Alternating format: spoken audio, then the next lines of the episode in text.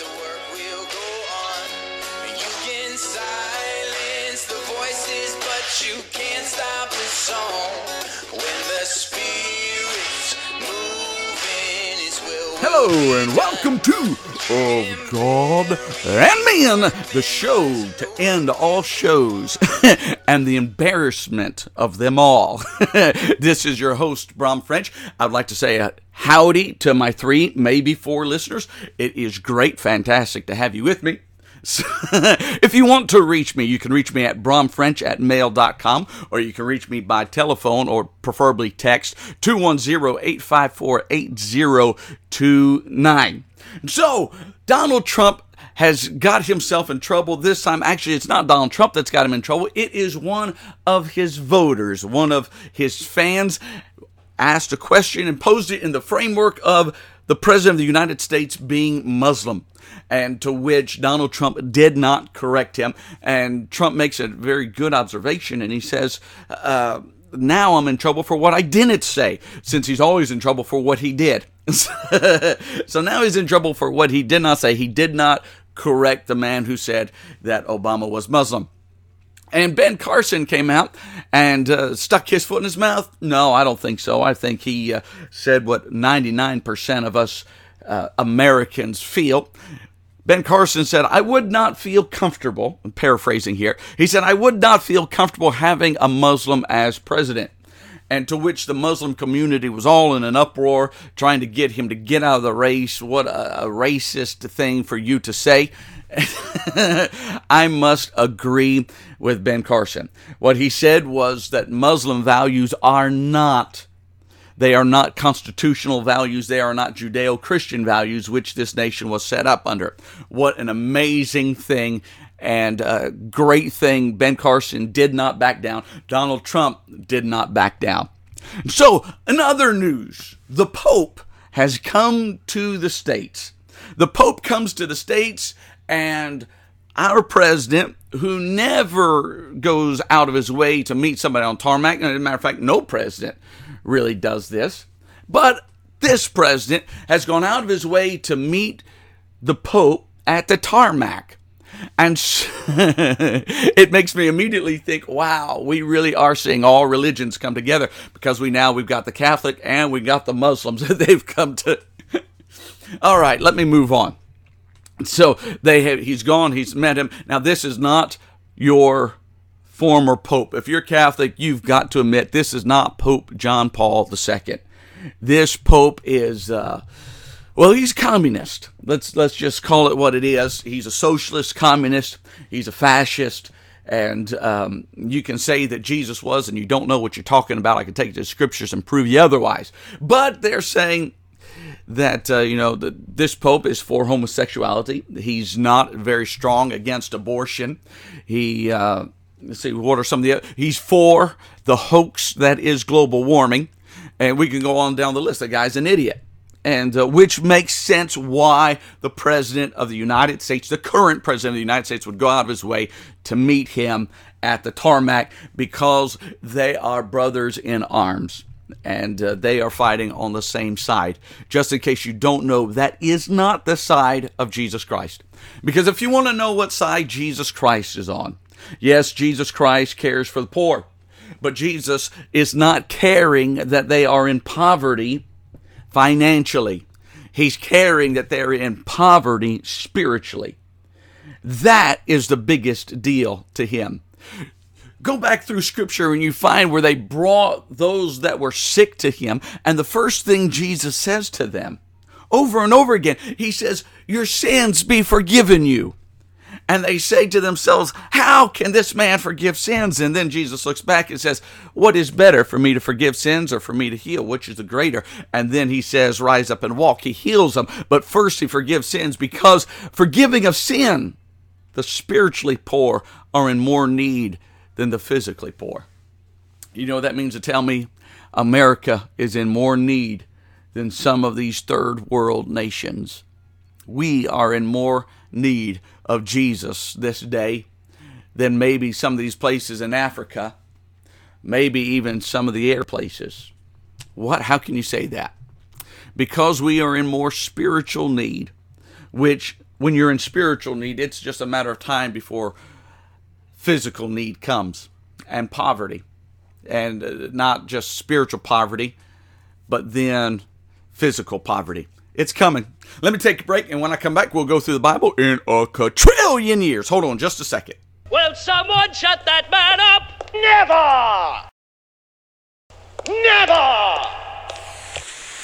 Hi, I'm Brianna French, reporter, and here I am today at the Acme Lumber Company. Today we're going to be asking John Chuck um, about his new invention that I've heard about so much. Now, um, Mr. Chuck, I think we've all been wondering for a while now exactly how much wood would a woodchuck chuck if a woodchuck could chuck wood? Well, a woodchuck would chuck all the wood a woodchuck could chuck if a woodchuck could chuck wood, which would come out to be about 42 if it's, if it's in a vacuum. Well, there you have it. Come to Acme Lumber Company and get your woodchuck in a vacuum today.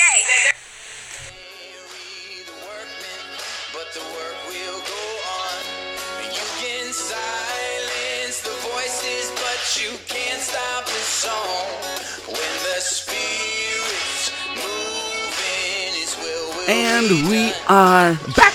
And we're about to go to the Bible in a quadrillion years. Real quick, just before we do that, I do want to, I, I recognize that it sounded kind of like I was doom and gloom in the first part of this podcast. I did not mean it as doom and gloom. As a matter of fact, I believe our greatest days are yet ahead of us. But if you think your greatest days are getting rich and you think your greatest days are America being the city set on the hill, you are sadly mistaken. The greatest day is the church being the city set on the hill. That is the greatest day. So let's get to the Bible in a trillion years. We are in Genesis, Genesis 33.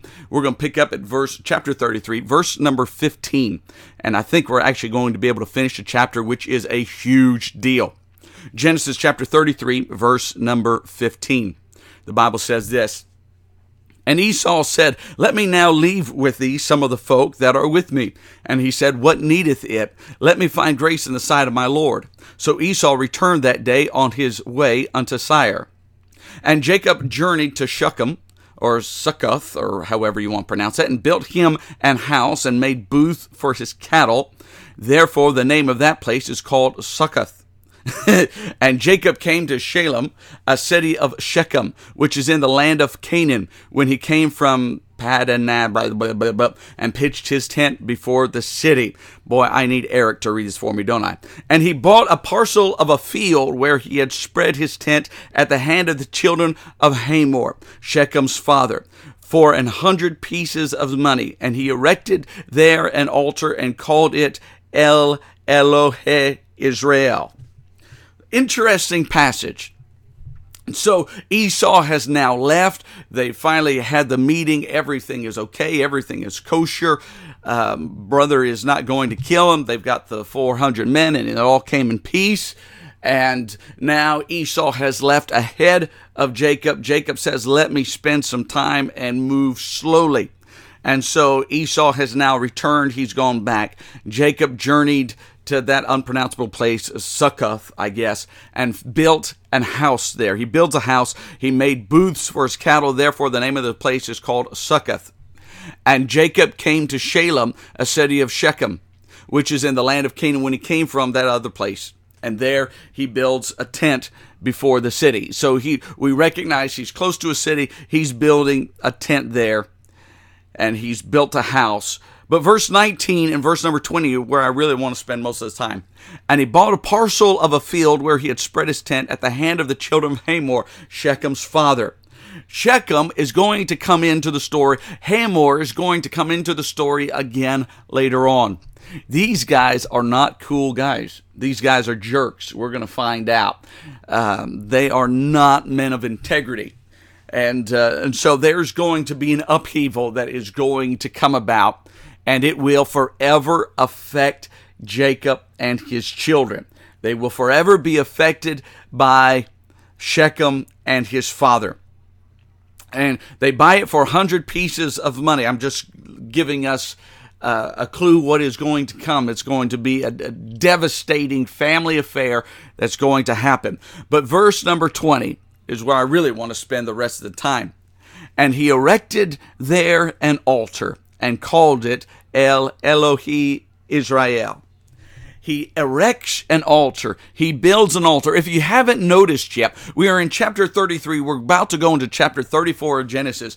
But over and over and over again, we are seeing God's people build an altar. All the way back before Noah, we're seeing an altar is being built over and over.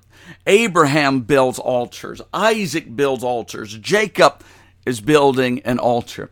As a matter of fact, we see where God killed the first animal to clothe man.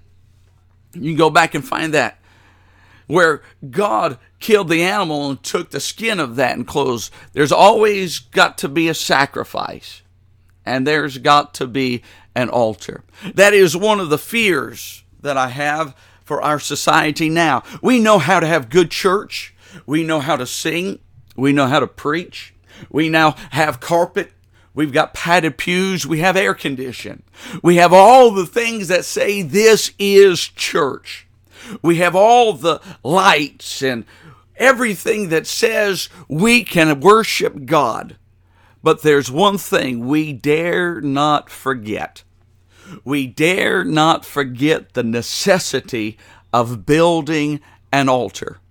And the altar that God would ask them to build, you'll find later on, it can't be out of hewn rock. It's got to be a makeshift. It's got to be personalized. I think that's a good term for it. It's got to be a personalized altar. You can't make it pretty. He's not looking for pretty. It's a place of sacrifice. And so Jacob there where he is. He's bought land.